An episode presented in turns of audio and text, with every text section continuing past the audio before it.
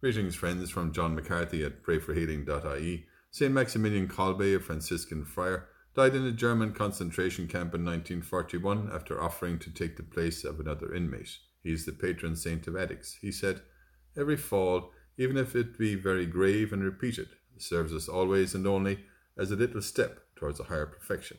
Today's gospel is from Matthew.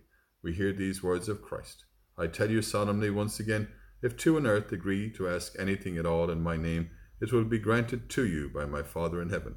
For where two or three meet in my name, I shall be there with them. Today, Lord, we thank you for the power of prayer, even if it does not seem successful at first. Give us the belief that all our prayers are heard and answered in some way. We pray today for addicts of every description, young and old, who find it difficult to quit their addictions. We pray for the grace of sobriety for them and for those who are our friends and family.